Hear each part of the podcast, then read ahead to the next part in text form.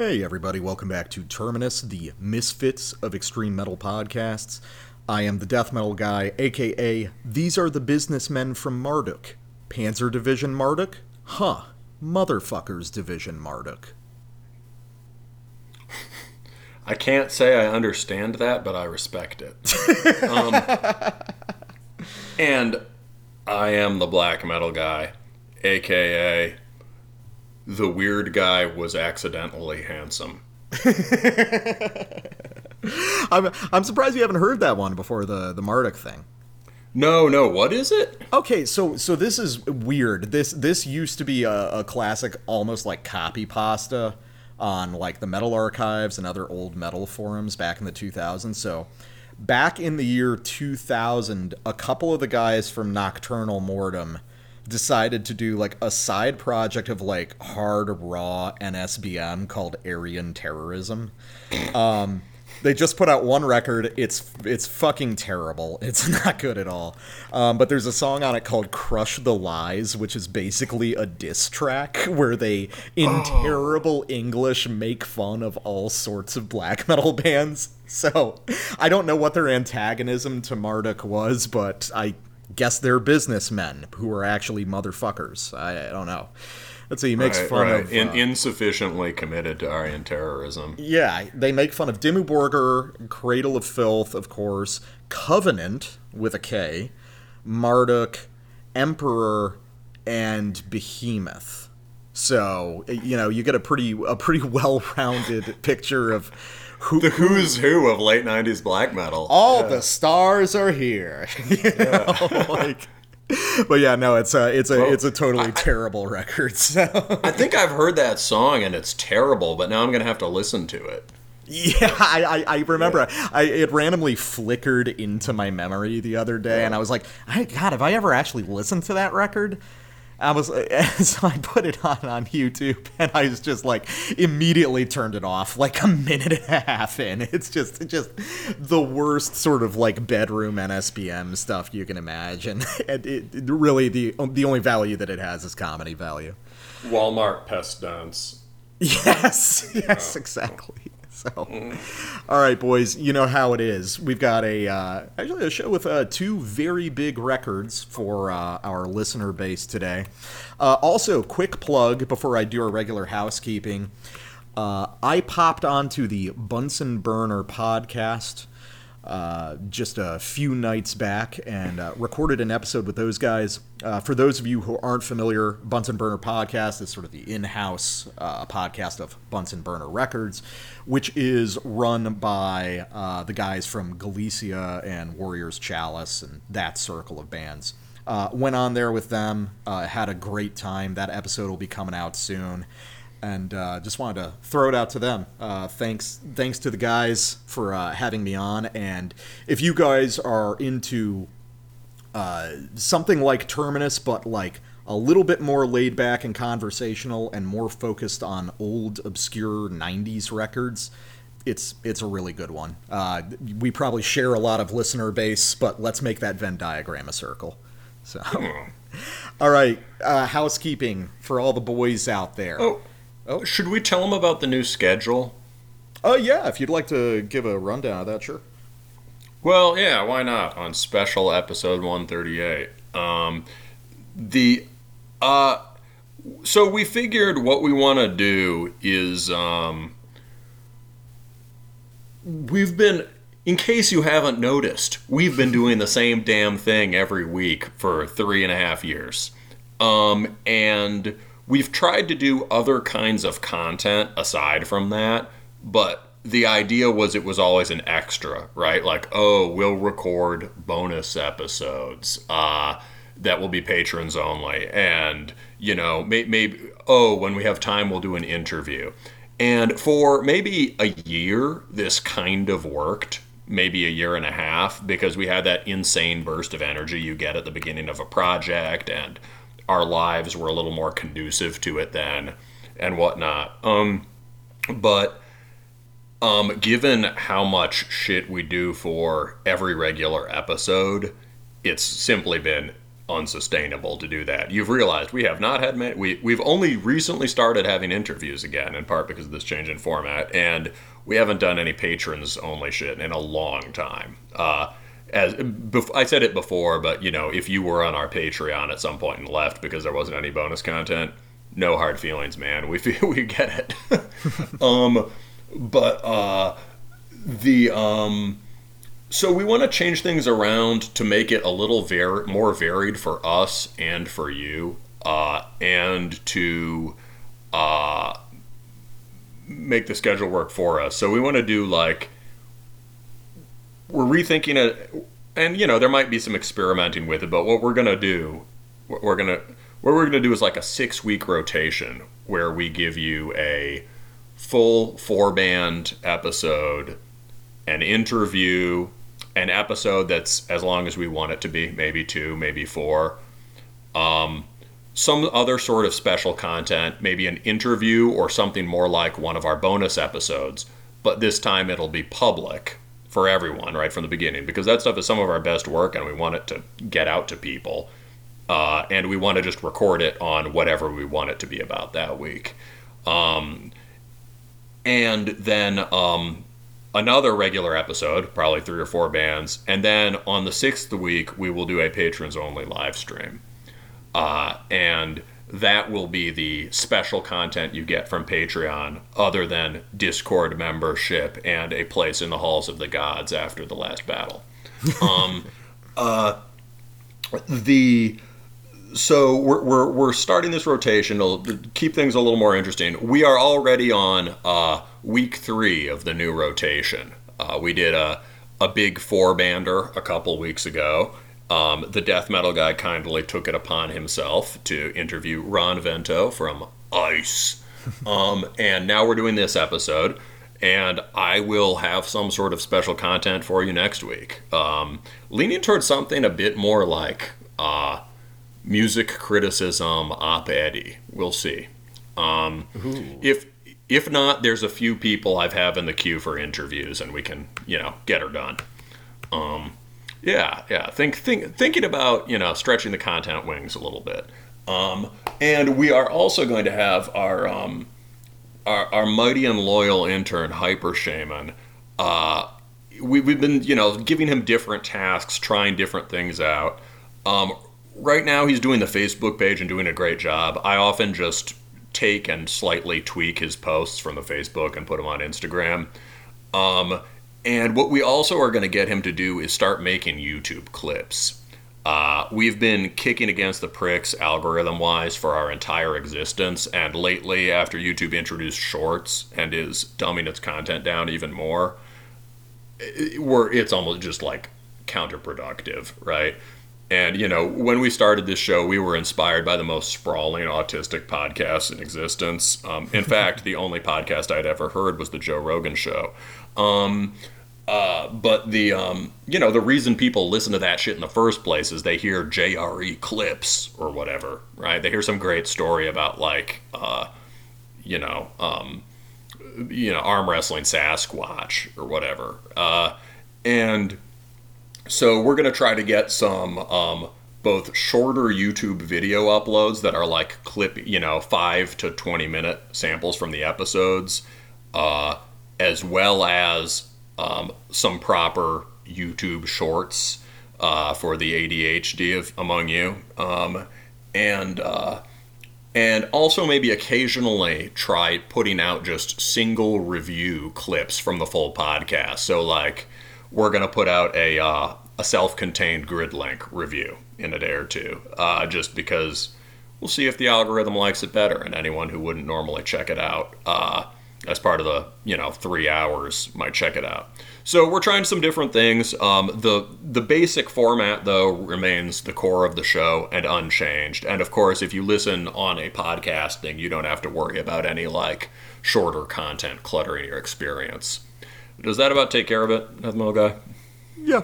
I think that'll do it. So, in short, big things coming.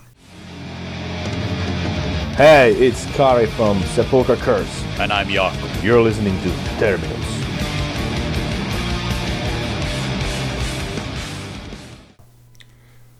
Okay, and we are back from talk, discussing the odd fact that Mortician was uh, on relapse and around from the late eighties to review the first Primordial record in five years. Uh, the last one was Exile Amongst the Ruins, and they are finally back with How It Ends, out now and a couple, as of a, a week or two ago, on Metal Blade Records.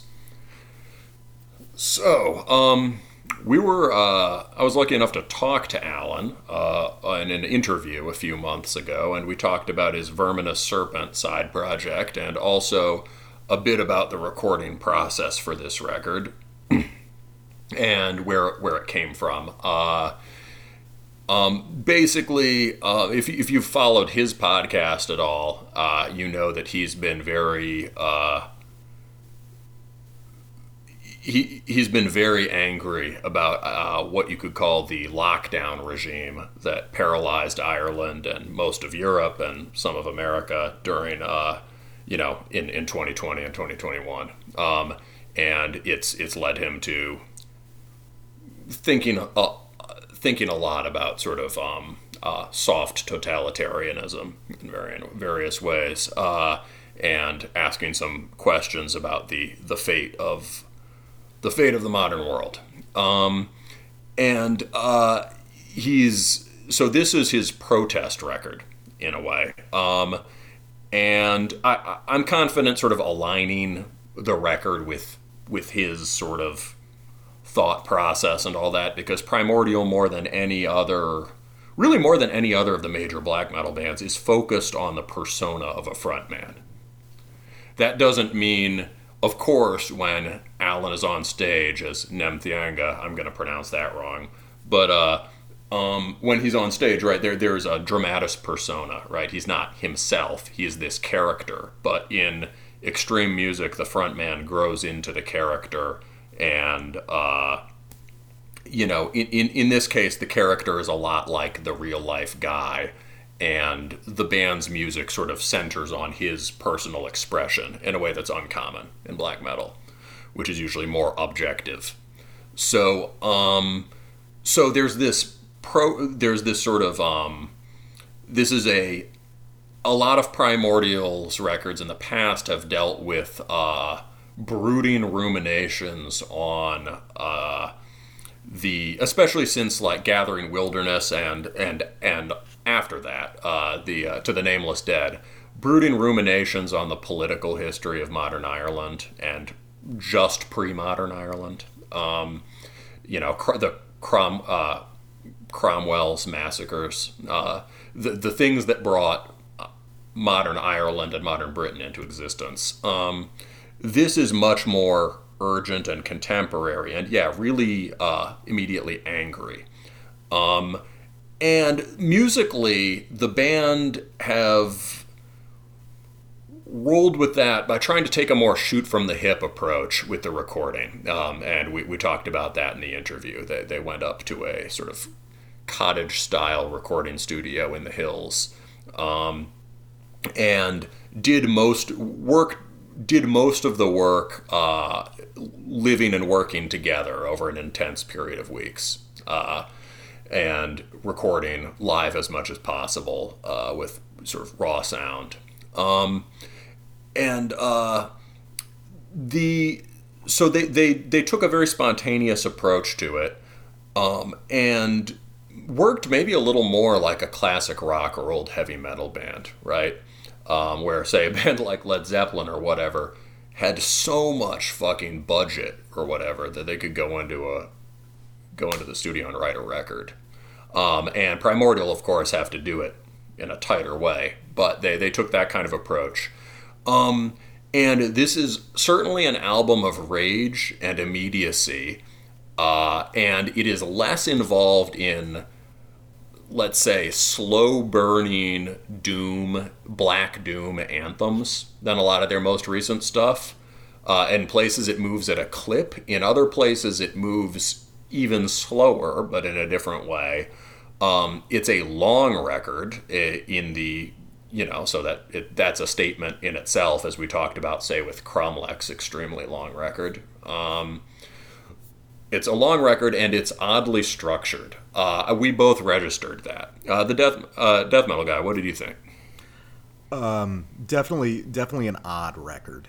Um, I think this is the first Primordial record that I've heard in full.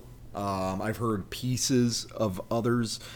Uh, during the period where Primordial was really blowing up in a more mainstream way, I just didn't really check him out in the two thousands, just because I, I don't know, it was it was receiving a lot of probably inaccurate comparisons to stuff like Agalock or something like that. Oh, for um, sure, yeah. It, it, the I think that the uh, some of the the most out parts of Primordial were perhaps overemphasized, and seventeen-year-old me in two thousand seven was very disinterested in anything. I was like, well, there's not even any slams? What's the point? You know, so right. But now, now I'm a little bit older, so I've got more time for this sort of thing. I'm guessing that this isn't super representative of the band's discography, and I'm interested in going backwards and exploring some of it as a result. Um, because this is a record that is, in a very large part, probably even like the majority of it, is rooted in sort of eighties heavy metal and hard rock. Um, the black metal that is still present on this record comes through in chord voicings and certain quirks of the arrangements, as well as a, a willingness towards a sort of spare minimalist presentation with a lot of repetition that would be more defining of black metal. But overall, most of the material on this record, just at first blush, has a lot more to do with a, a sort of extended universe of like N W O, B H M, um, sort of, but burlier kind of U S power metal here and there. Manowar, I think, is probably a touchstone, uh, as well as just a lot of pretty direct rock stuff, you know, from, you know, the hard rock to alt rock spectrum. I like it. I think that it's structured very strangely. Um, I think that this is a strange case where this is a metal record that is probably at its best at its softest moments, with huge quotes around that, you know, you know, depending on what you think of that word. But the moments where this record goes the furthest into sort of folk and post-punk and, and rock territory, I think are the best. Um, There's a run of tracks in the middle of this record, uh, like the fourth through the seventh tracks, from uh, Tridesiunta to Call to Cernunnos, that I think is just a, a brick of just awesome stuff from beginning to end. The end of the record also picks up the pace and kind of finds its footing a little bit better. I think that the opening gives me trouble. Um, the first couple tracks on this just really don't land in the way that the rest of the material does, in, in kind of a weird way. You know, it, it's it's strange because nothing, there's nothing fundamentally different about them. They're just not as well executed as the rest of the more heavy metal leaning material on the album. So I'm not, I can't, you know, discount the album as a result, but that's a big stumbling block up front. Once you get into the meat of the album proper, you know, after the first fifteen, twenty minutes or so, it really starts to shine. But that was an initial difficulty for me. Once you get past it, though, there's a lot of really cool material on this record to explore. So, yeah, I mean, I think I basically agree with you about the structure. Um, that unit in the middle, those one, you know, those three, four tracks that are folkier, more expansive, uh, sort of very trippy, honestly. Um, those are a really good self-contained unit that will hit people as very unexpected. In the past, they might do one song like that as a spacer, um, but the bulk of the music, um, the bulk of the music on later Primordial records is going to sound more like somewhere between the first three tracks and the last two. Okay. On the record. Uh, Victory has the last, no, very last one. Victory has a thousand fathers. Defeat is an orphan. That was one of the lead singles. That one is is great. That is a good example of a post, you know, of a uh, latter half of career Primordial song firing on all cylinders. Mm-hmm. Um, uh, the um, but yeah, so it's unusual. That core of the record is an adve- is adventurous and really well done. I mean, it makes sense they had the chops to do it because of things they've done in the past, but that's a lot of commitment to the idea.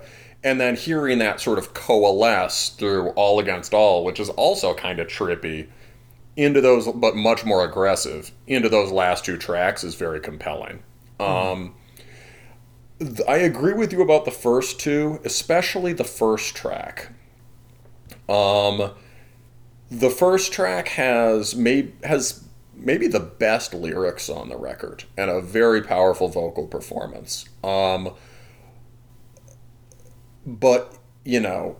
If I had my druthers, I almost would have taken those lyrics and vocal performance and stuck them on all the riffs and the all the riffs and rhythm parts to "Victory Has a Thousand Fathers." Mm. Um, so what's odd about this song is that there's it's sort of the definitive statement of the of the record of defiant rage, um, but the the rhythm part is borrowed from an earlier or.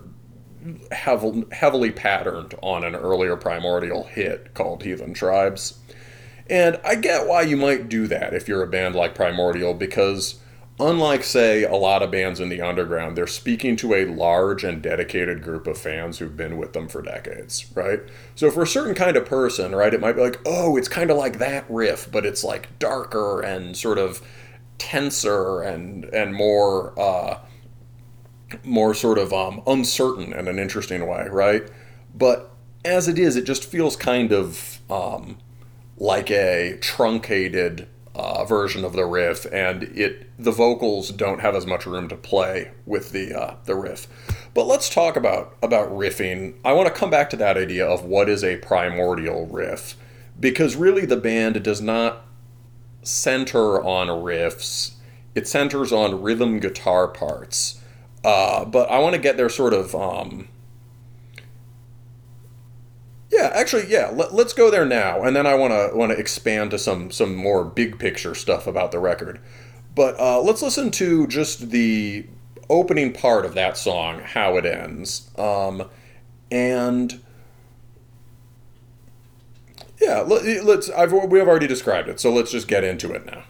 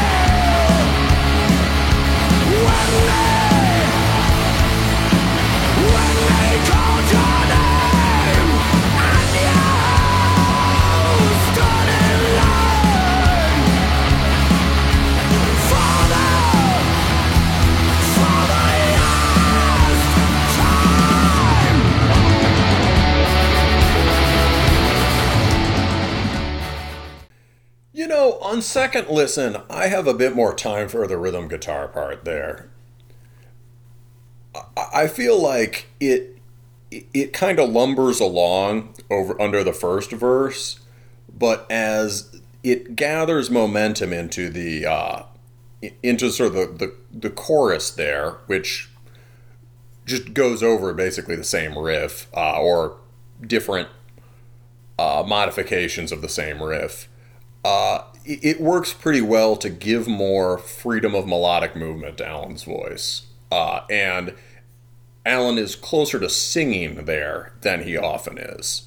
Um, so yeah, th- this is the basic thing about Primordial. Um, also, I don't want to make this just... I have some ideas about this, but I don't want to make it just me spurging out. So t- tell me what you think of this death metal guy. Um, so, so I see where this slots in as a sort of intro track to the whole album.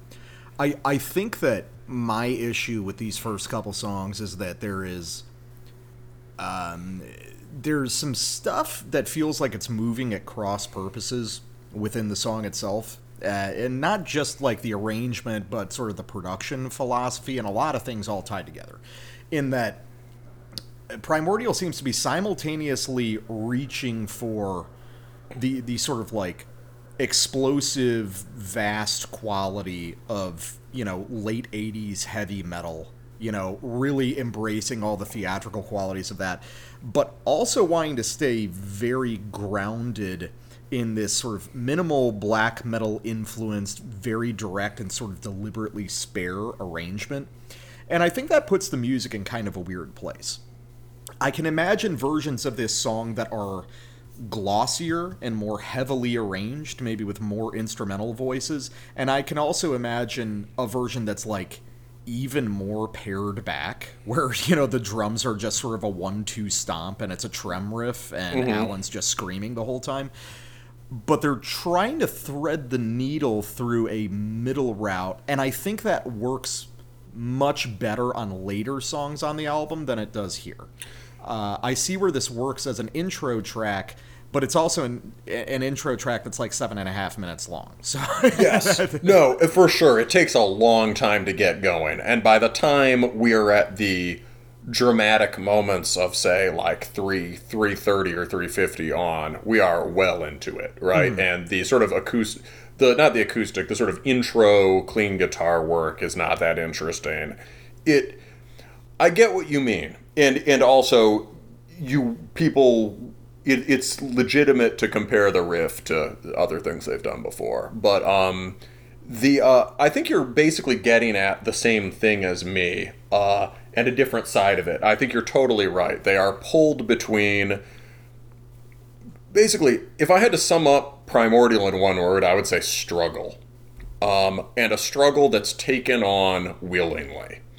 Uh, and the struggle is to is to maintain to the utmost seemingly opposing tendencies. Mm-hmm. Or maybe actually opposing tendencies. And in a way, all of art is kind of, you know, black metal especially is about sustension of opposites. That doesn't mean, um, that doesn't mean like reconciling them or trying to solve them or anything. Um, it's a different thing. Uh, sustension of paradox is what I mean. Um, that things that appear to be paradoxical are not paradoxical. But in Primordial, um, very often...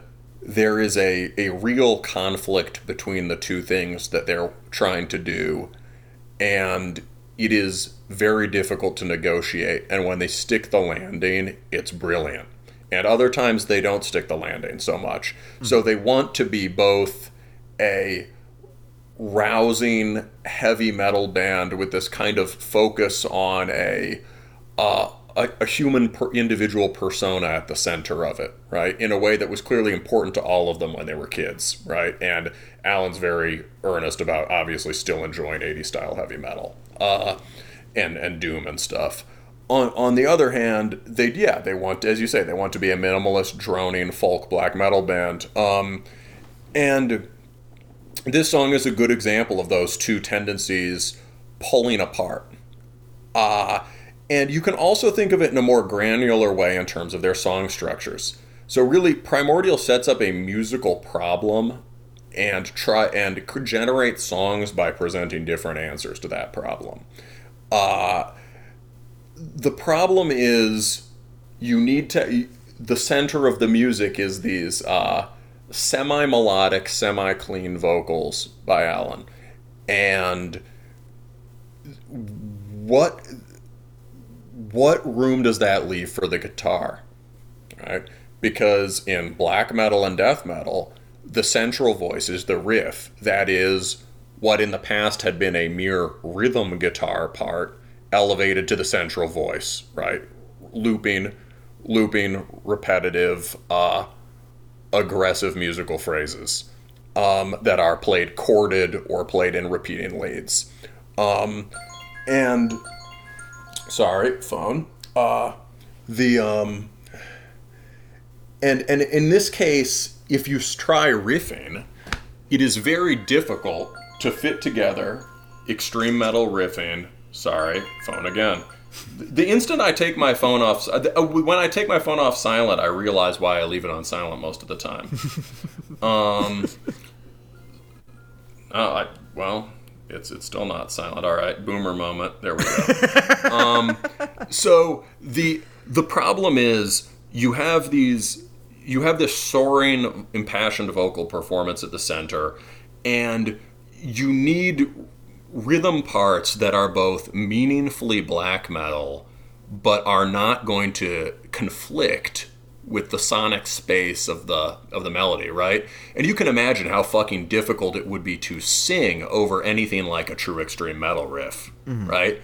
In any way that other than like doubling the riff in a way that would sound comical, right? Imagine imagine Pest going and Gorgoth going da da da da da da da da da da da da da da, right? I mean, he does some brilliant singing on that record, but they find clever ways of making space for it. Mm-hmm. Um And uh, in in this case, um, so so you know, or imagine trying to sing over a Slayer riff, right? It's just not, you know, that's a more extreme example of that problem.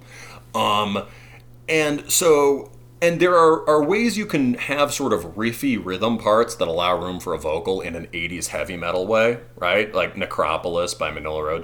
Da da da da da da da da da da da da da da da da da. But that's supposed to be a background influence, not the dominant style here, right? And so you, so what you end up with is rhythm parts that need to be as dense and textured and melodically inflected as possible, while still essentially being rhythm parts. Uh, and and so it really means that those riff-like chord parts need to be firing on all cylinders and interacting in the best possible way with the screaming-like singing parts that Alan does, right? Basically, both parts of the equation pull towards one another in weird ways, and it can actually make it more challenging for them to mesh. Uh, does that does that make sense? No, I I, I get what you mean. There's... Um... they've got this proclivity to move in these multiple directions, and you suggest that that inherent tension is like a fundamental part of what makes Primordial. Yeah, yeah, it's um, and there's something deeply Irish about that. So let's talk about the lyrics. Um, to that track, just the first two stanzas. Is this how it ends? Until the only until only one song remains. Is this how language dies, one tongue at a time? Is this the noose waiting at the gallows end? Necks will crack to the anthem of this world. Is this how it ends? No more myths to hand from word to mouth. Is this how it ends? No protest songs, no voices in dissent. How did you feel when they called your name and you stood in line for the last time? That those last two lines give me chills, right? That is a that is a um, that is a a scornful uh, condemnation, right, of complicity, um, And it's part of a long, uh, a proud tradition of Irish nationalism, which is uh, hating the Irish. um, and, and Alan said something about this in an interview even before all the all the, the craziness of the last few years. He talked about um, the notion that he felt the nation had been failed by its own people. um, and this posture of, um, on the one hand, deep investment in... Uh, in your country and your people, and also um, a kind of uh, artistic or aristocratic alienation from them is um, very fundamental to like maybe the leading edge of Irish art or the artistic fringe of nas- Irish nationalism. So you could think about like Joyce. Um, Joyce was... you know, um, sort of enamored of the, as a young man, uh, he, he was sympathetic to the left wing of Irish republicanism and to stuff like, uh, you know, Parnell um, and various various attempts to form a, a modern democratic state. Uh, but he also saw bound up with it uh, a kind of, um, uh, you know, middle-class Catholic moralism and a boneheaded bigotry that he, as a freewheeling individualist artist, uh, sort of despised, right? Um, and you can see in something like Ulysses or whatever that there's this deep investment in Ireland as a place and nation while also sitting one, setting himself back from all of it and in opposition to it. Um... And Yeats, in many ways, was on on the right wing of Irish nationalism, and for him, but in many ways had some of the same complaints. He, uh, um, Yeats felt deeply tied to the people and to the, the, the struggle against the English.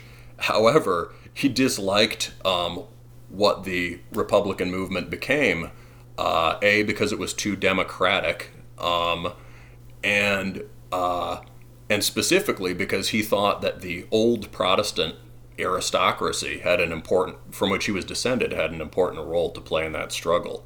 Uh, and, you know, that they shouldn't be just characterized as the bad guys. Um, he, he, uh, so, so Joyce has this, and he also hated the sort of pious middle-class Catholic moralism. Uh, and, And the, I guess you could say, yeah, the, the small-mindedness of the democratic mob. Uh, and yet is, of course, his name is almost synonymous with the Irish spirit. Um, and there, Primordial has a kind of similar posture. There's a, uh, like Joyce or like Yeats, there's a fierce commitment to two principles which strain in term, which might, in the abstract, be reconcilable with one another or consist not conflict with each other, but in practical reality definitely do. Uh, and um, a refusal to make an emotionally easy choice for one or the other and to sustain the sort of uh, the tension between them, which can be a tragic tension. And that's, I feel like that's kind of at the heart of Primordial's music, and you can hear it in the structure too. And just like when with that Cromlech record, right, you were like, this is a, we, we talked about how it was about tragedy, right? Mm-hmm. Sometimes it works, sometimes it pulls itself apart under its own weight.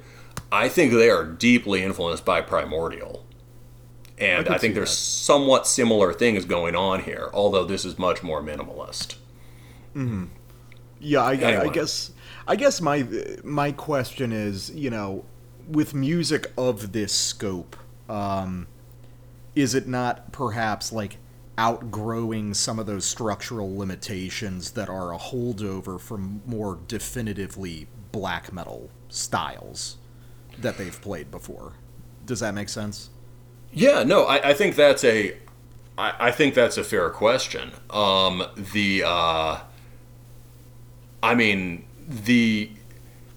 And and it you, that's an important thing to add, is that the um, the the ref, what what's in this band is a refusal of conventional black metal riffing, right, and song structures. When they do it, um, they they kill it. So on Storm Storm Before Calm has, starts with The Heretic's Age, which would probably be an all-timer storming black metal song for me. Um, the riffing is phenomenal. The vocal performance is uh, the vocal performance is vile and wrathful. Uh, lyrics are killer. Um, it's a uh, it's an amazing black metal song. Or um, you could do uh, Traitor's Gate is a great one. Um, wh- when they want to just do that core black metal approach, they do it very well. And yeah, there could be at this point too much residue of it. I feel like the best place where they really got both sides of the equation was uh, Gathering Wilderness, which I think a lot of people would agree is the best record. But that had riffs that were, that had rhythm parts that worked like sprawling and slowly unfolding riffs. It had vocals that were really carefully worked around them. Uh, and it had vast and repetitive and kind of impenetrable black metal or doom metal song structures that kept it from becoming rock music, right? And now they are moving a lot more towards the rockish aspect of their sound, so how does that stuff fare? Here's an example, a second example. Um, this is uh, this is a track, this is the third track, and I feel like here's where they do something that is much more like, this is the primordial, the old primordial formula since Gathering Wilderness, firing on all cylinders. Uh, and it has some of the stuff about when the when the rhythm parts work well. So this is uh, We Shall Not Serve.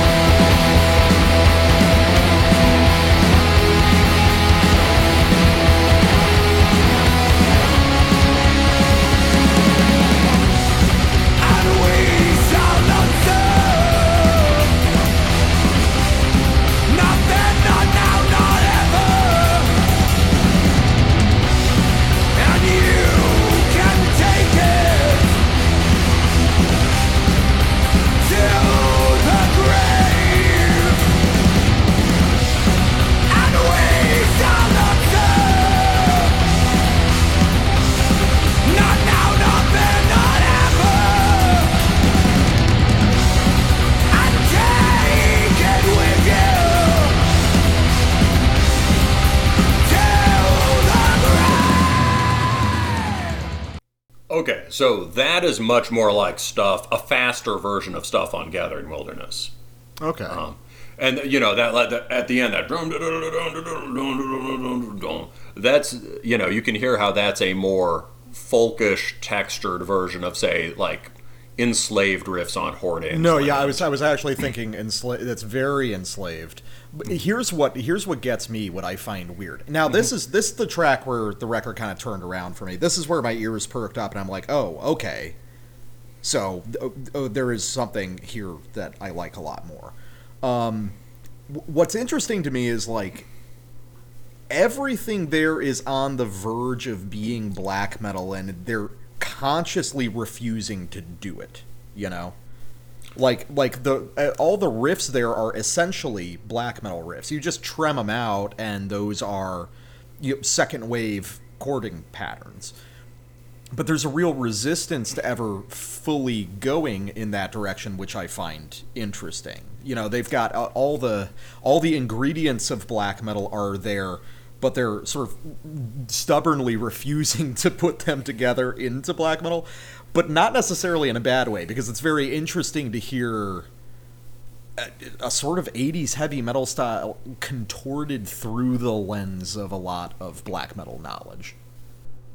Yeah, I mean, it's there's a similar weirdness in, in, in parts like this, right? There's a similar weirdness to Manila Road, mm-hmm. right? Where the vocals, especially the later, heavier Manila Road stuff, the Barbarian shit, where it's uh, um, the vocals sort of refuse to, they're sort of melodic, but not really. The riffs, there's often really cool rhythm parts, but they're not necessarily riffy in the way that would come to be typical in metal. They're just like cool chugs. Um, the uh, it, it, it yeah, this is a good example. That ascetic refusal to make it a black metal song is part of what I mean about that discipline of struggle, where mm-hmm. they are just attempting to commit to these two impulses that are difficult to uh, to deliver at the same time. Um, uh, but. The one cool thing is the uh, much sort of more, the more rapid, the thing that happens here that's most like a riff is the rapid sequence of chords that comes right after the spacey buildup, right? Mm-hmm.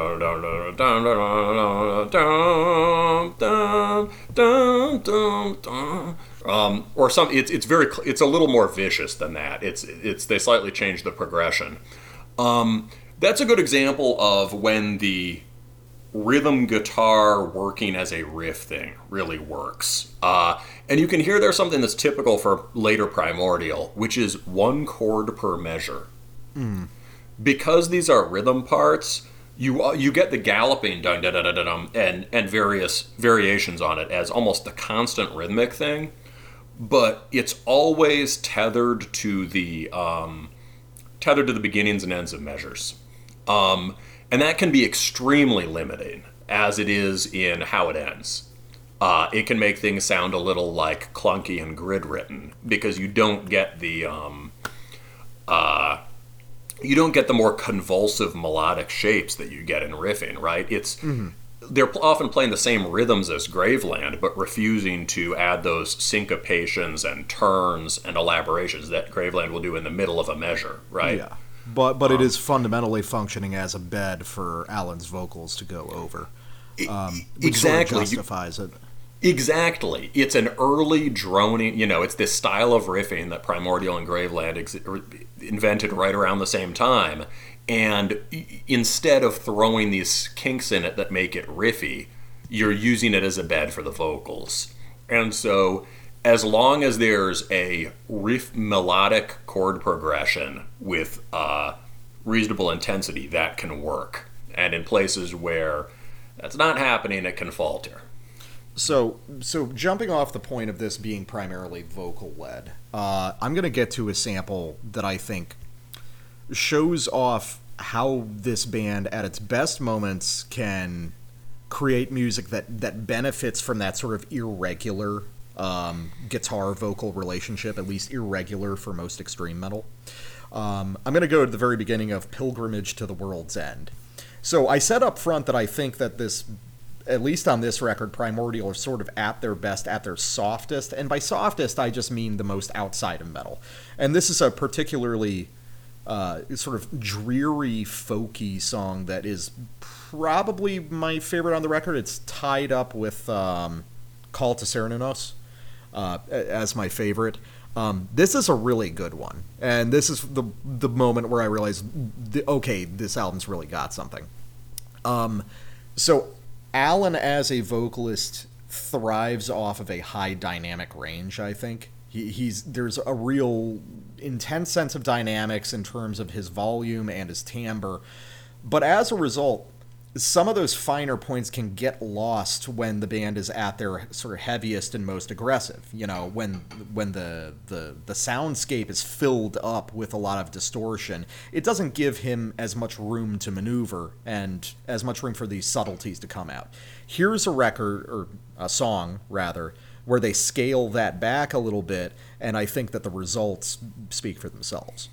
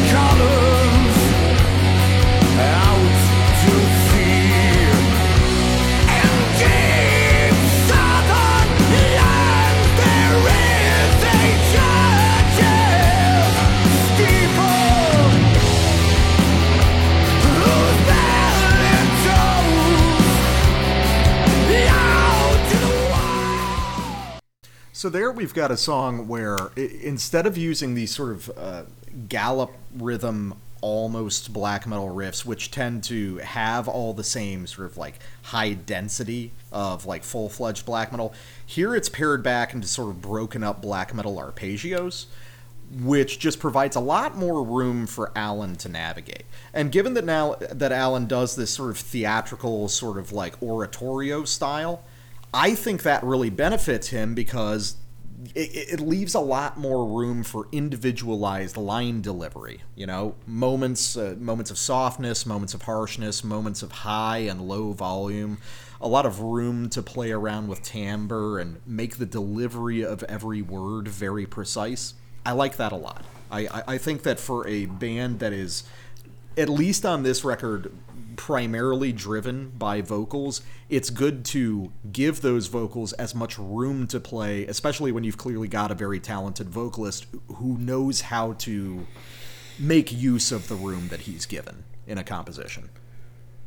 I think, yeah, the way his voice sort of arcs up on "There is a church in the something something" mm-hmm. just is crazy. Uh Uh, another thing worth, worth pointing out about his vocals, um, I think, just a characterization that that is might might be might be useful is just it's like chanting, mm-hmm. right? He's not strictly often there's there's a melodic inflection to it, but it's often not strictly singing. It's like a chant and oratory or something well, he's, like that. Well, he's also very clearly channeling Messiah on this track.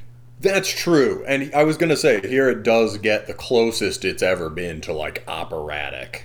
And so, yeah, the Messiah thing makes sense. Mm-hmm. Um, which, which leads me to another left-field comparison. We talked about this before recording, but I just want to, I don't know, kind of pitch it to the listeners. I think that there's a weird kinship between this album, or at least certain songs on it, and a certain kind of nineties hard rock that sort of butted against heavy metal. I'm thinking specifically, like, mostly of Soundgarden, as well as Alice in Chains and other bands like that. You know, these sort of uh, grungy hard rock bands that listen to a lot of Sabbath and Celtic Frost. Um, Soundgarden's Super Unknown is basically halfway to being a heavy metal record and just has full-fledged doom metal songs on it. Um, and I almost think that it might be an understated influence here. Like, the uh, the main riff here bears a fair amount of resemblance to the track Limo Wreck off of that album, which is a really bleak, gnarly song. Um, something about and, and something about the way that both bands, you know, approach this this this tense détente between their rock and metal impulses. I think it's really interesting. No idea if that's, like, something legitimate or not, but I figured I'd throw it out there and uh, let people see what they thought about it. My hunch would be, given that they were coming up at exactly the same time as Soundgarden, and I think the cultural gulf between grunge and extreme metal, my guess would be that they always hated that shit. But, but that know. doesn't mean. But that doesn't mean there's not a convergent evolution. Well, I was about to say, I don't know about, like, a cultural gulf. I think that we overthink that a bit. You know, bear in mind that Kurt Cobain was, like, singing the praises of Celtic oh, Frost. Oh, yeah, but case. Kurt Cobain was the original metal hipster. I'm thinking about from the opposite, like, from the opposite perspective. Right? Okay, I that's mean, fair. Yeah, yeah, yeah. yeah. It's, um, I think grunge was a little bit scorned. It was maybe less so by death metal guys, but definitely by black metal guys, I would guess. Yeah, but that doesn't mean you can't, like, pick up a good rock and roll record in your when you're in your thirties and be like, hey, Soundgarden's pretty good. Right? And I mean, are. Super Unknown's a great album. Hey, I, I, I, I, I did that. I don't know which which is the one with Slaves and Bulldozers. Oh, I'm not. I think that's the one before. Yeah, that one is yeah. pretty sick, and there's definitely Celtic Frost on it. And uh, but um, yeah, they they they do, they do have a very real metal influence for sure. Um, mm-hmm. But anyway, I I think I hear what you mean about the the sort of carrot. Yeah, yeah, the the vocal centering thing for sure. Um, also. Another thing I wanted to say about the the guitars there, somehow having this format with the broken arpeggios and the more open drumming mm-hmm. allows a lot more rhythmic flexibility, yeah. right? And that's kind of one of the Achilles' heels of the later Primordial formulas, because you don't, you have relatively standardized drumming in a black metal way, and because the guitar isn't doing the uh, the the sort of the rhythmic shaping of melody, because it's playing chords measure by measure, it can be very rhythmically static unless Alan is doing something more, uh, you know, that that is doing more punctuated or oddly timed vocals. Um, here, the rhythm, the guitar has a ton of rhythmic push and pull in it. Um, and hearing how it sort of me- meanders through those chords is and sort of loops back on itself is really interesting. Yeah, no, I think I, I think that freeing this band up a little bit rhythmically d- does a lot for the overall strength of the songs. For sure. All right, so um, now let's uh, let's talk about a. Um, The end of the uh, the end of the middle sequence. Um, worth noting also that track seven is Call to Cernunnos. Um, uh, there's not been any, which just is an invocation of the Celtic god, you know, the the the, the horned god. Um, the uh, well, that that's a that's a fucking Wiccan word for it, but um, you know, the god with the um, for the listeners, the guy with the horns, Cernunnos. um, the um, uh. is um with the antlers. Um it's a kind of uh it really is like a prayer, and there's nothing in a term that's unusual for this record. There's not really any bitterness or irony to it. Um and that's kind of unusual, because for a pagan for like a what we generally think of as a pagan black metal band that has a lot of uh um earthy Celtic pagan uh, imagery, um, Primordial isn't very pagan, or is very private about it, if they are. Um, and um, the uh, and has often seemed sort of skeptical. Uh, when, when the gods are mentioned, for instance, and even in the Gathering Wilderness, their earlier stuff is a lot more just directly pagan and grounded in sort of uh, grounded in the Celtic myths and epics. But e- even on the Gathering Wilderness, right, when he calls to the gods, the whole problem is that he th- he's pretty sure the gods can't hear him, mm-hmm. right? Um, and so it's and over in later years, the music has become much more focused on like history. Uh, And Alan's always had an investment to some degree in, you broadly speaking, Enlightenment values, right? Sort of uh, free, free think, individual free thinking, rational, uh, rational discovery, uh, and a um, sort of the. Yeah, well, sort of sort of principles that are in tension with the pagan undercurrent here, right? Um, and uh, and so it's interesting on this record to hear the direct pagan stuff coming back a little bit more. Um, here's a track called All Against All, which is right after that and sort of ends that suite.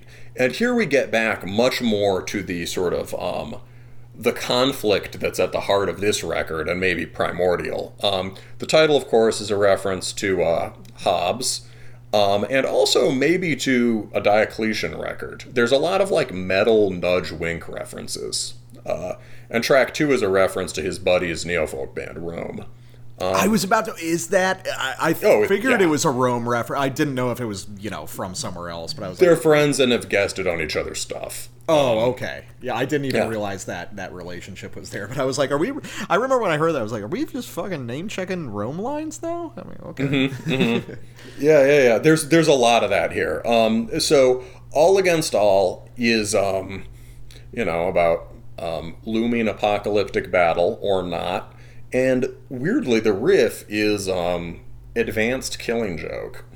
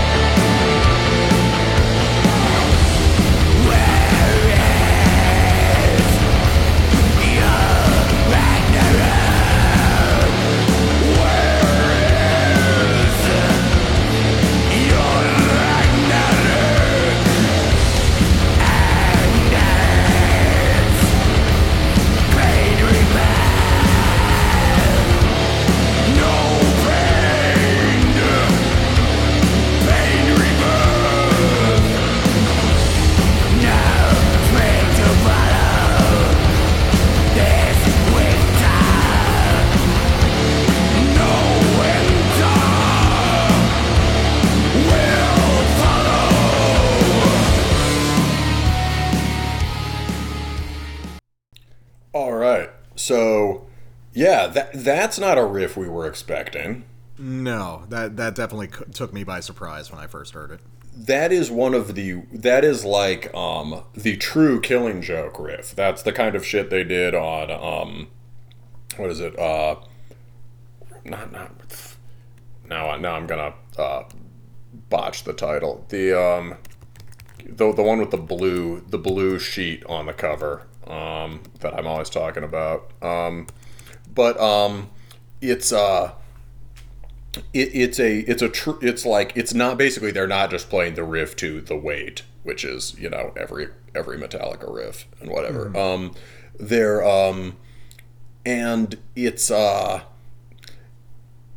It's oh, I think it's it's Revelations. Sorry, um, but um, it, it's a uh, unusual choice. But then you think about something we've talked about on the show before: the way that Primordial sort of re- goes back. There's clearly a similar spirit here to Amebix, um, and you know, Amebix is very Killing Joke-y and all that. That makes sense. Um, but more than that, right? Killing Joke specialized in extremely paranoid riffs. Uh, High tension, paranoid riffs, um, not just concerted direct power.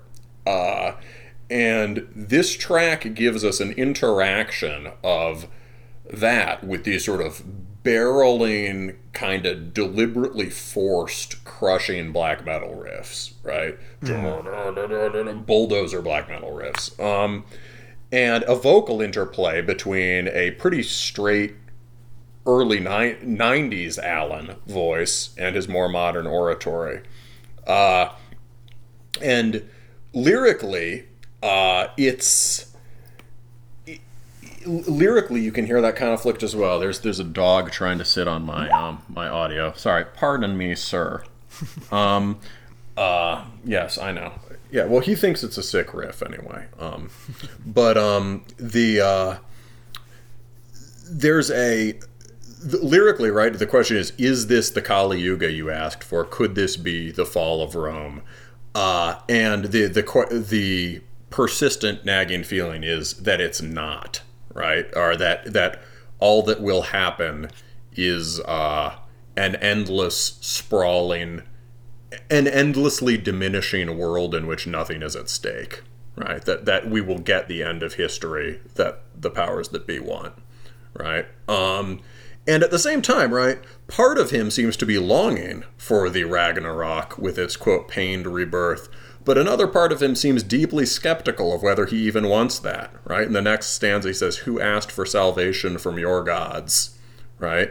Um, so this might be some sort of criticism of the more uh, apocalyptic tendency in most black metal, right? But there's a lot of different... Um, a lot of different feelings surging around there and clashing with one another as he tries to negotiate this.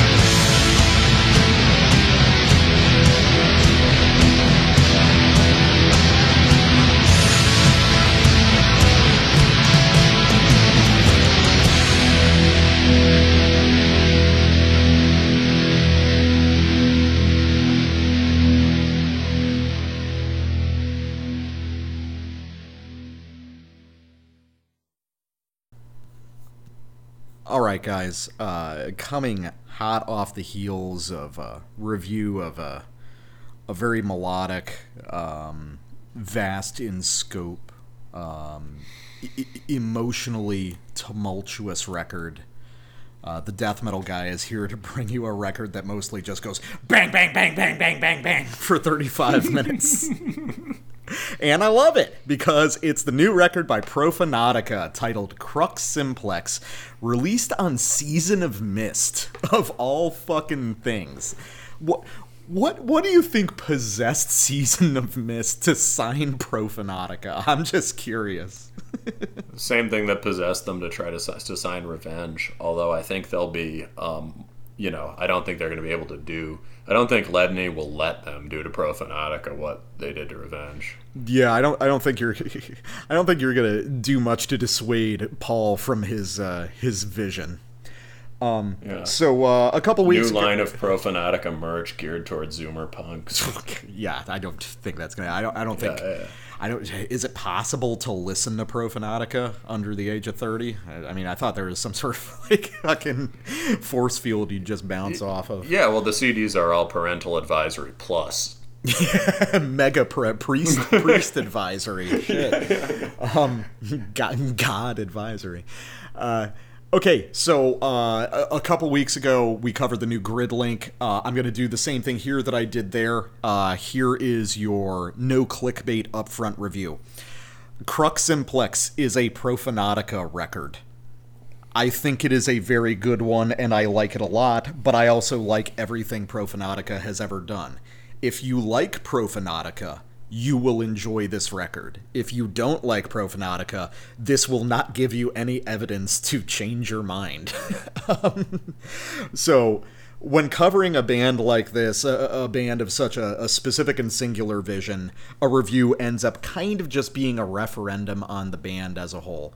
But I will say, as a dedicated fan, Crux Simplex is very good. Where it falls exactly in their discography, not sure. Probably in the upper half. Um, and it is just a rollicking, good, blasphemous time. Um, I'll get into sort of my broader thoughts on the band and the record, but uh, Black Metal Guy, this is, I believe, your first full uh, Profanatica experience, like listening to an album from tip to tail. So what did you think? Is it is it what you expected? Uh, Yeah, basically, yeah. It's, um, you know, as you say, bang, bang, bang, bang, bang, bang, bang. um, and, and that's great. I love it. Um, the um, there are some things that are a little bit surprising about it, which I'll get into. But um, I, I guess some things, some background knowledge for me and for listeners, right? So I, I've probably heard more Havohej, um, and I, I feel like... Kembatinian Premaster is Havohej, right? Like, yeah, yeah. I've I've listened to some of that. I've listened to some of the earlier stuff. Um, and what is the point of divergence between these bands? And are like, is Profanatica a two-man group still, or is it back to just Paul or something? What what is the lineup in Profanatica right now? Okay, so the the, the current Profanatica lineup is Paul, uh, Adam Besserer on guitar, and Pat Davies on bass, but in all honesty, like, the other members of Profanatica sort of float in and float out. Like, these guys just joined in twenty eighteen and twenty twenty, respectively. Mm-hmm. Um, I think I, I played with Profanatica, I think, in, like, twenty seventeen, and it was different guys. But that's just how Profanatica goes. It's Ledney's band. Um... As far as, uh, and I think you were you were kind of asking about what's the distinction between Profanatica and Havohej at this point? Yeah, yeah. So, okay, so Havohej is always just him. And yeah. Havohej is the more abrasive and or experimental. Is that it? Yeah, well, so back in the day, originally Havohej started because Profanatica broke up, but they had parts of an unreleased record. And I think Paul, like, re-recorded those himself and added some more tracks, and that was Dethrone the Son of God.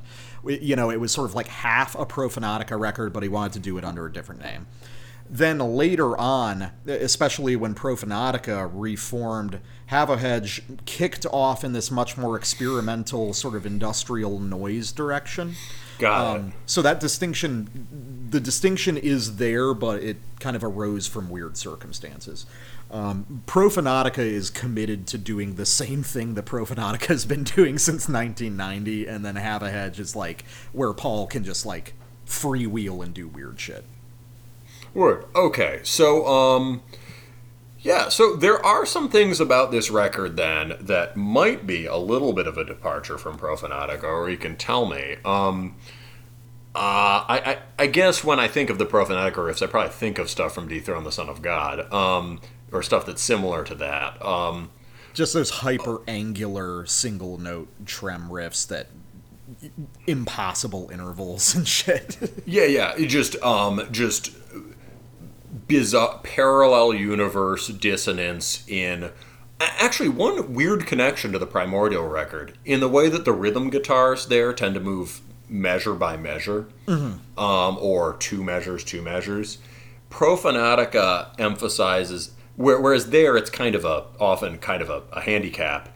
Profanatica does this very deliberately, and they do it to give the music a kind of infernal geometry, right? So it yeah. is. It has this unnatural symmetry that is, um, it, like, they'll play, they'll trem a note for, like, a half step, half step, half step, half step, half step, half step. Mm-hmm. Uh, or not, sorry, not a half, half note, half note, half note, half note, half note. Um, or, you know, quarter note, quarter note. Um, things move in very regular temporal, things move through sickeningly dissonant intervals in very regular temporal spacing. Mm-hmm. Um, so, so that's a classic Ledney riff. I expected that, and I expected the um, the primitive slow half blast. Tucka tucka tucka tucka tucka tucka tucka tucka tucka tucka. Um, what I didn't expect was there's more shades of consonant melody on here than I expected.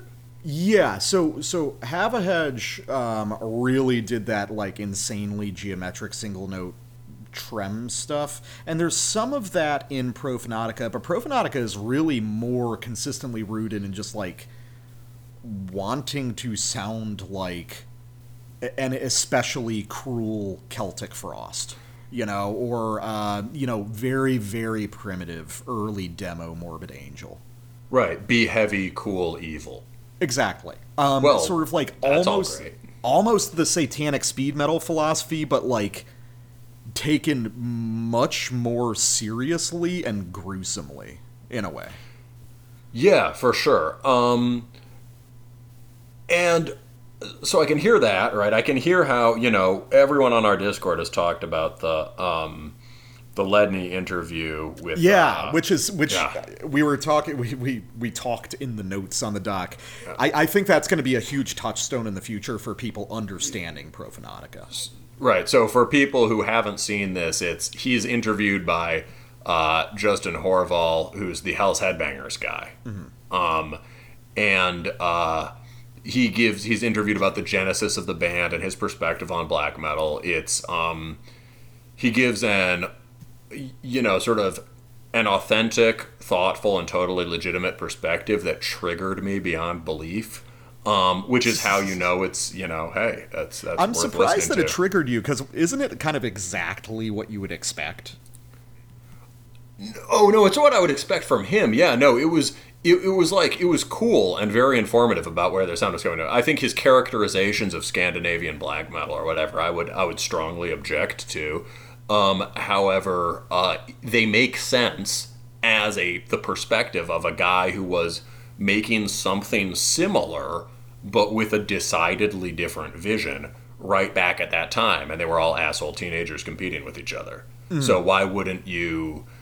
And that factional antagonism helped drive the originality of those scenes, right? And he's he, he's he's stuck to his guns on that, and I respect that. Yeah, um, and I, I think the thing that he talks about that is so important to Profanatica and to understanding, you know, where these kinds of bands are coming from is that Paul sort of perceives black metal as a, a a particular inflection of death metal rather than as a thing unto itself. Um, Profanatica is typically described as a black death band, but I think Ledney would argue that what they were doing was just completely contiguous within death metal back in nineteen ninety, um, which is a really interesting perspective.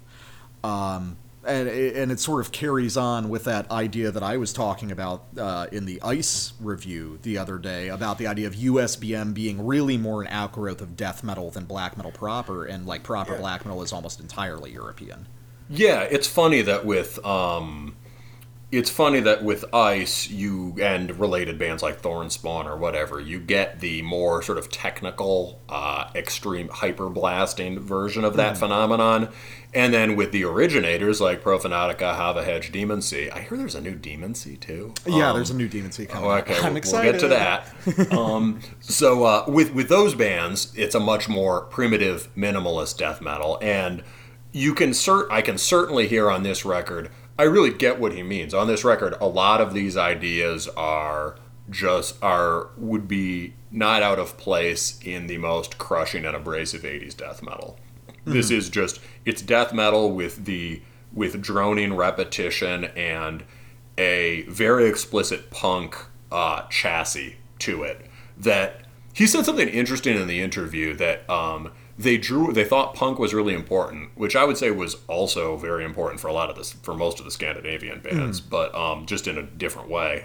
But what he said, it was interesting hearing him reflecting on his. You can tell that this is a guy who like, he positions himself as a simple man who like big riff, big tit, mm-hmm. but he's a thoughtful guy who, who takes his art seriously.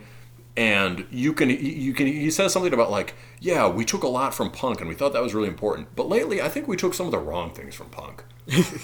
well, and I've, well, I, I really liked what he said where it was, you know, punk was already a part of the equation in early black and death metal. And when you go back and like season it with more punk, something, something goes wrong. And sure. I think that's an accurate objection to like late Dark Throne. Mm-hmm.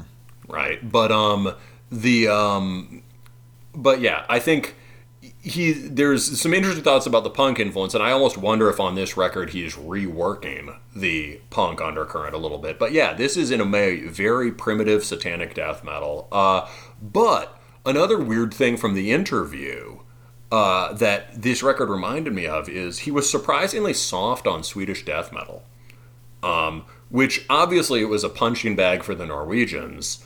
Um, especially, you know, the, the Sunlight Studios, Stockholm mm-hmm. stuff. Um, and um, on the show, it's often a punching bag for us. Yeah. um, I used to be a big sort of um, uh, sort of D-beat Swedeath guy, and the death metal guy kind of talked me out of it. Um, l- lately, I've been coming around on it a bit more, but like, um, this record reminds me a lot of that. The guitar tone is a more resonant and textured version of the chainsaw tone, and a lot of the riffing in weird ways. Uh, and maybe that's okay. I just didn't didn't expect it.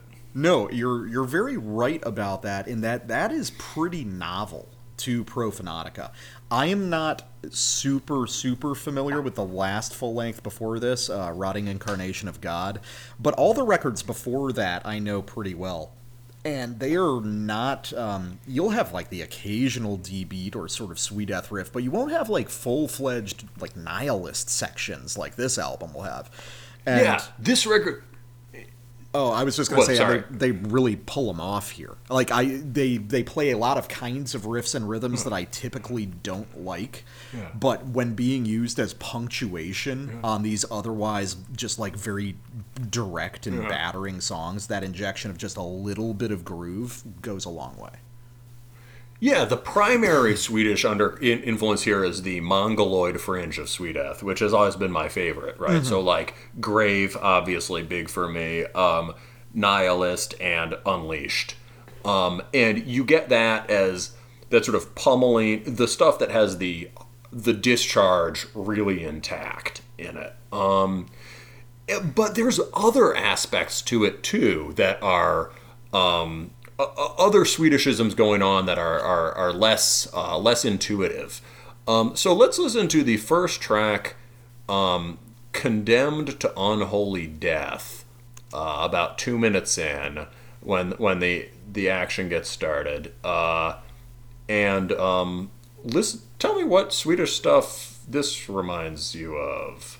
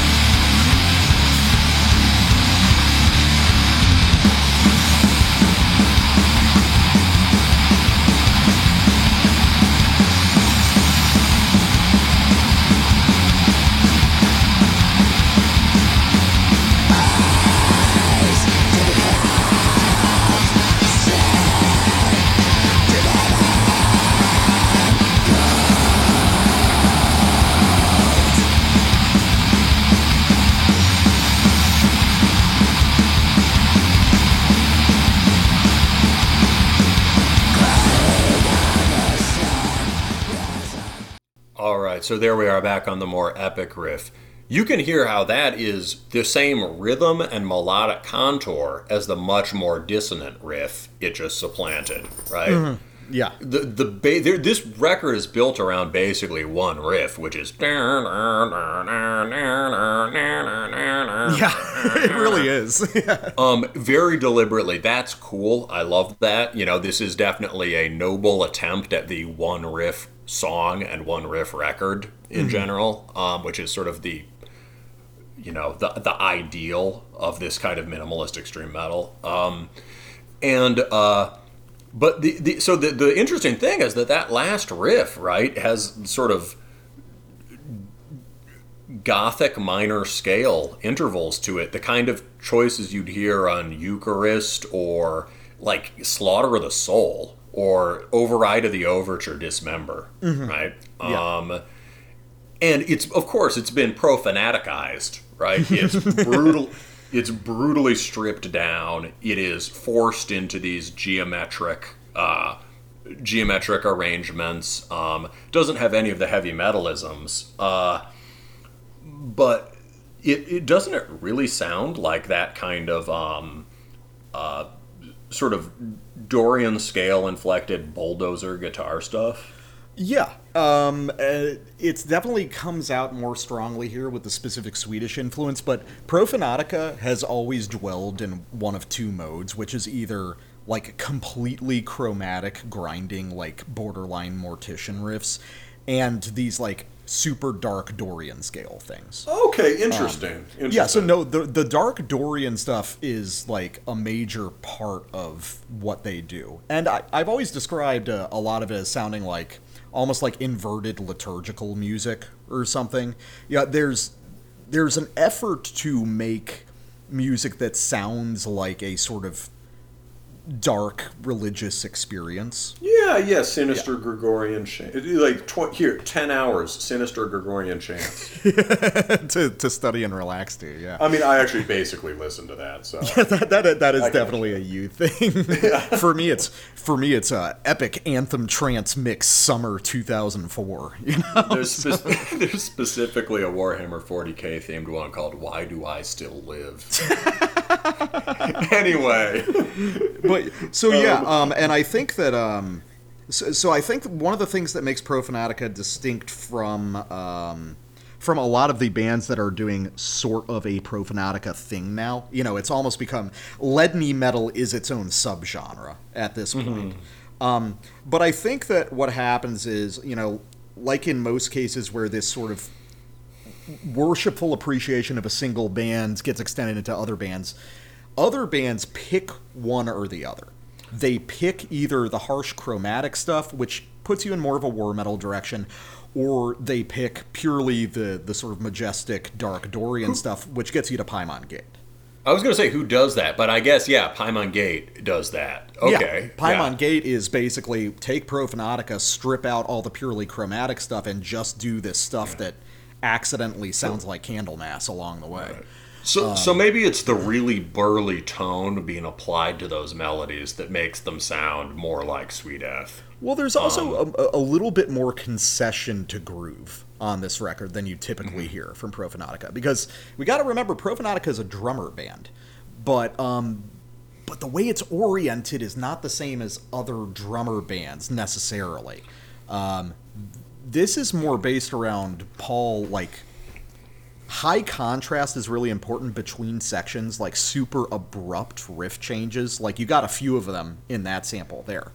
Um, yes. But uh, the thing that Paul is interested in isn't so much playing cool beats as how can I make, like, horrible grinding tension emerge through a purely rhythmic instrument? Mm-hmm. and, mm-hmm. and he does remarkably well at that. Um, like in what I'm about to show you. Um So most Profanatica records are just like collections of songs. I mean, they're laid out with a certain pacing in mind, but they're just um, sort of patchworks of songs, and they're cool for that. I have no problem with that. Here, there's a real effort made to create an album album. Uh, a lot of these songs function sort of like suites, and obviously the whole record is about the crucifixion of Jesus Christ. Um, with these sort of repeating motifs in the song titles and such. Uh, I, I'm sure that when the lyrics are printed, we'll get more of that. Um, so here we're going to listen to the transition between two songs. We're going to go from The First Fall to Meeting of a Whore. Uh, the first few times I listened to this album, I wasn't aware that these were different songs because one just carries cleanly into the next. And something really cool happens with that transition. Uh, and I think that it should happen on every extreme metal record ever.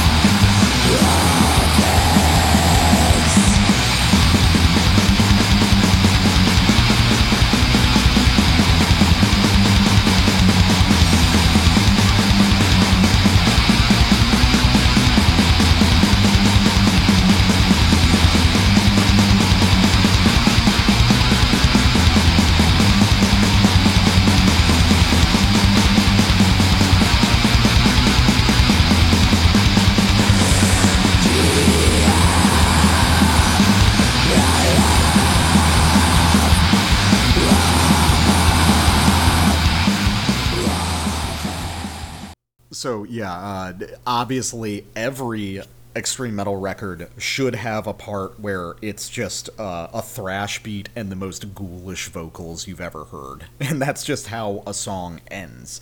Before immediately kicking into the next one off of, like, a weird reverse cymbal sound effect. Um, at which point they present what the black metal guy called basically just the first death metal riff, that dun dun dun dun dun dun dun dun. Mm-hmm.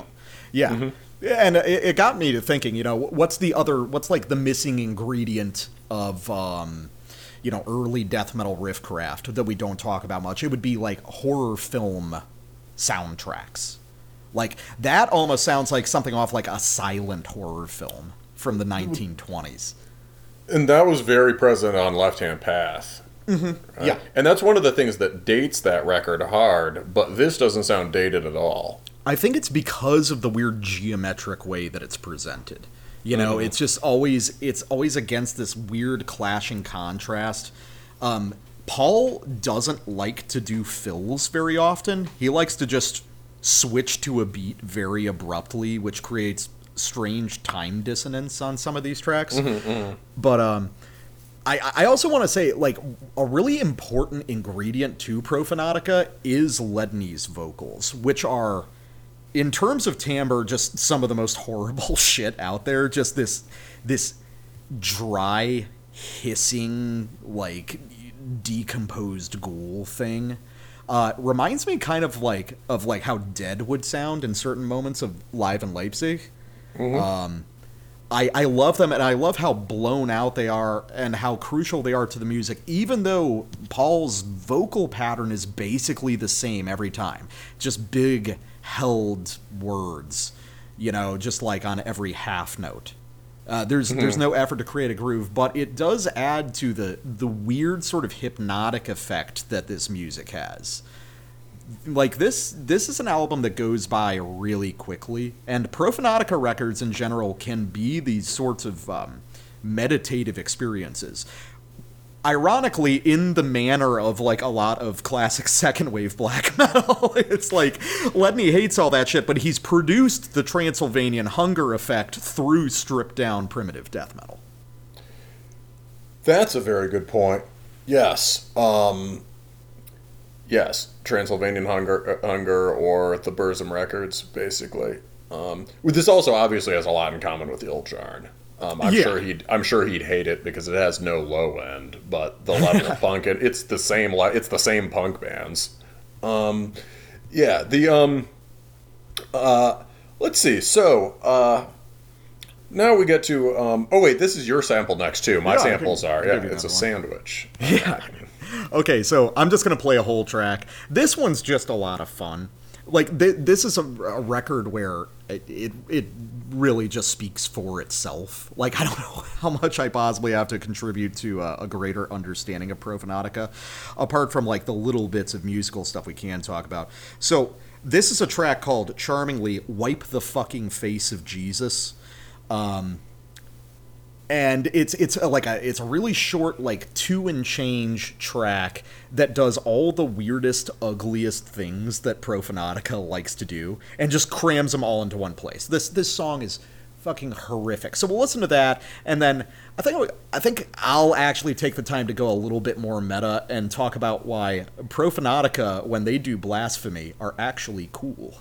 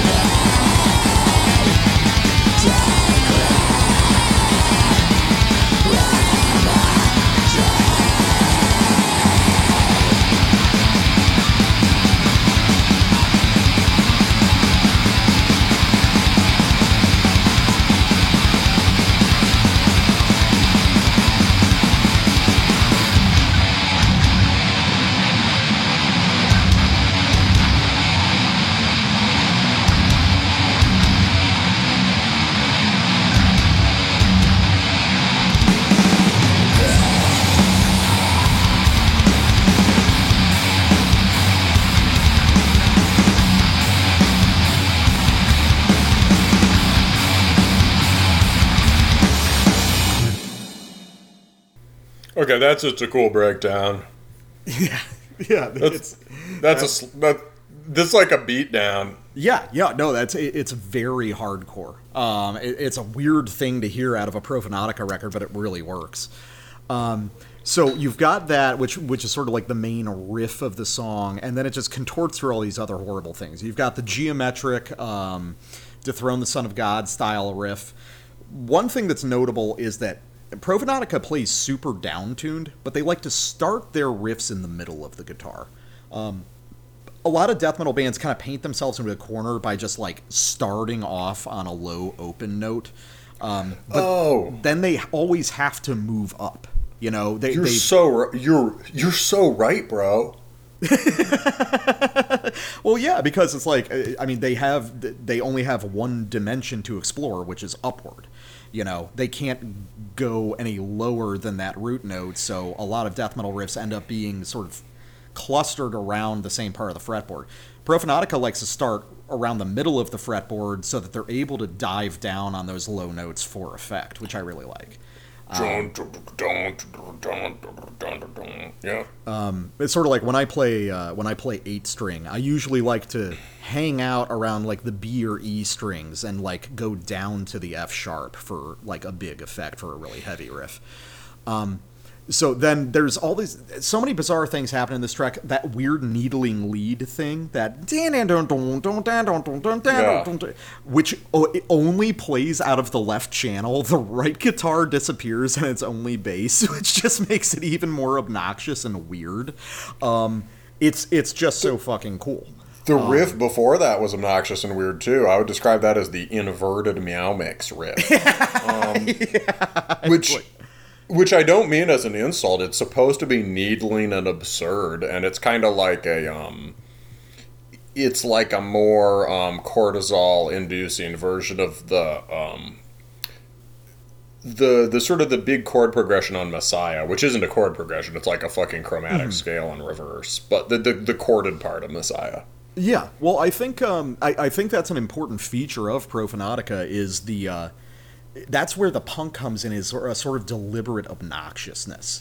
And uh, there's a, a sort of biting sarcasm to all of their music. Like, they're really into it, but they also, like, Paul Ledney knows what he's doing when he's jacking off on a Bible on stage, you know? like, like there, he understands the inherent absurdity of it, but he also says, well, fuck, I'm doing it, aren't I? I mean, shit. Which leads me to, I, I just want to talk real quick about, like, the cool thing about Profanatica, when I played with them uh, a bunch of years back, I actually said to Paul, Paul, I just want to say I'm a Catholic and you you write some of the only anti-Christian music that actually seems effective to me. Mm-hmm. Um, and I think that's because Profanatica, um, Profanatica lyrically and thematically does the opposite of Immolation. Um, when we reviewed Acts of yeah. God, was that last year or the year mm-hmm. before? Um When we reviewed that, I talked about the idea that the problem with Immolation lyrics is that Ross just kind of sounds like he's, it's not that he's against Christianity, he's he's upset that its promises are unfulfilled. Um, he's he's angry at the hypocrisy of the church and their inability to manifest paradise on earth. But he doesn't really disagree with any of the, the sort of like moral or philosophical points of Christianity, which is interesting, but probably not the way death metal bands should go about things. Paul kind of makes it clear throughout his whole body of work that he hates Christianity because he finds it weak and gay. like, mm-hmm, it, mm-hmm. There's something just very direct about it. He doesn't like it because he doesn't respect it. You know, Profanatica never does a, a song about the hypocrisy of the church or, you know, right, how right. priests are actually bad guys. No, Paul no. is the fucking bad guy here. Yeah, no, that shit is that shit is lame. And the slew of false black metal bands that came out imitating the Norwegians in the later nineties, early two thousands now, you get that a lot, right? You wrote in the notes, like... Right, the common common thing would be talking about Christianity as some oppressive structure that we mm-hmm. need to resist. That wasn't the point for the Scandinavians either. The point was that it was weak and gay. Yeah, and I, I like, and I just like, especially me as a religious guy, I respect that so much more. That it's like, like, like Paul's, yes, right. Paul's whole thing is that he legitimately is rejecting the morality of Christianity. He he explicitly rejects not just like the the earthly manifestation of it, but the spiritual one as well. Paul says no to all of it, and that is that is great, because if you're going to do a metal band where anti-Christianity is the overwhelming focus, it has to come from a position of strength, not a position of weakness. That's an important distinction. Yeah, so how does Profanatica... Profanatica is purely blasphemous music, and yet it works because it's coming from the position of strength. That's one of the things that, like... One of the things he doesn't like about the Norse, right, is he described it as not as blasphemous. Yeah. I think what it is, is that in some sense it's a more, um, I think the thing they did that was smart is they take the, um, the positive rejection of Christianity, right? Not this weird secular attempt to out-Christian the Christians, mm-hmm. but this, they say, we are completely rejecting this value system. And for the Norse, they understand Satan as Christianity's face for its outside, right? So they install the image of Satan in all of these, in this whole other tradition of images that are derived from, say, paganism and, uh, from you know, from yeah, from from Norse paganism and reverence for nature, red in tooth and claw, and all of that, right? And as Ledney likes to say, uh, mockingly, right, the moon, um, right, you know, but but Satan becomes Satan becomes a face for Odin. Satan becomes the distorted prism of the old gods, right? Uh, and in that way, you are the, the satanic image is an outright rejection of the entire value system and the metaphysics and all of that, right? Rather than just a rejection of the church for being insufficiently loving. Yes. Um, and so the Norse do that in their own way, but I guess the thing that makes Profanatica unique is that they have, he has that complete rejection, but he remains completely within the Christian frame. He's just like, yes, I am the goddamn devil, and I think you're stupid and weak.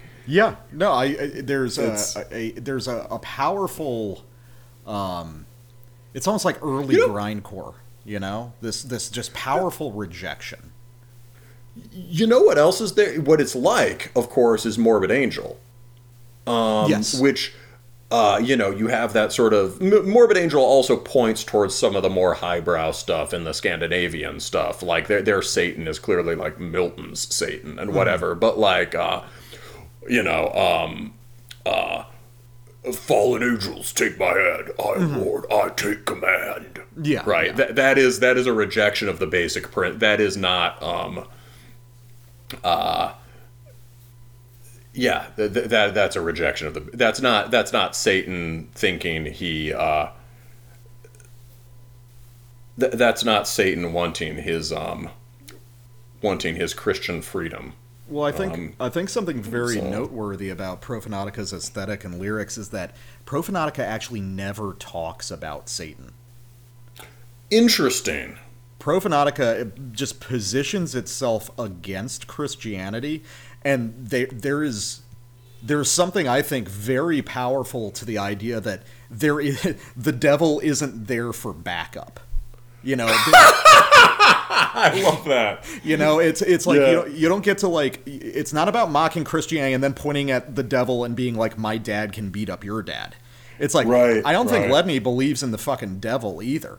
He just he he believes that he himself is standing against, you know, Christianity or the church or however you want to frame it. And I think that that is that strikes me as so much more powerful and willful than merely suggesting, oh, you know, the bad guy's actually good. No, mm-hmm. It's like he's he, Paul Ledney's there and he's in your face and he's he's writing songs like uh, Cunts of Jerusalem and, you know, Mocked, Scourged and Shit Upon off of the last record. Like the, the, the like vulgar scatological quality is like crucial to this. It's like, yeah, I mean, the, Jesus Christ. The a really good title is Compelled by Romans. Compel Fire, that's such a good one. And I, I, one of the coolest song titles ever is off the very first Profanatica full length, which, like, just, it, it owns so hard. The opening track is called Master of Man Absolute,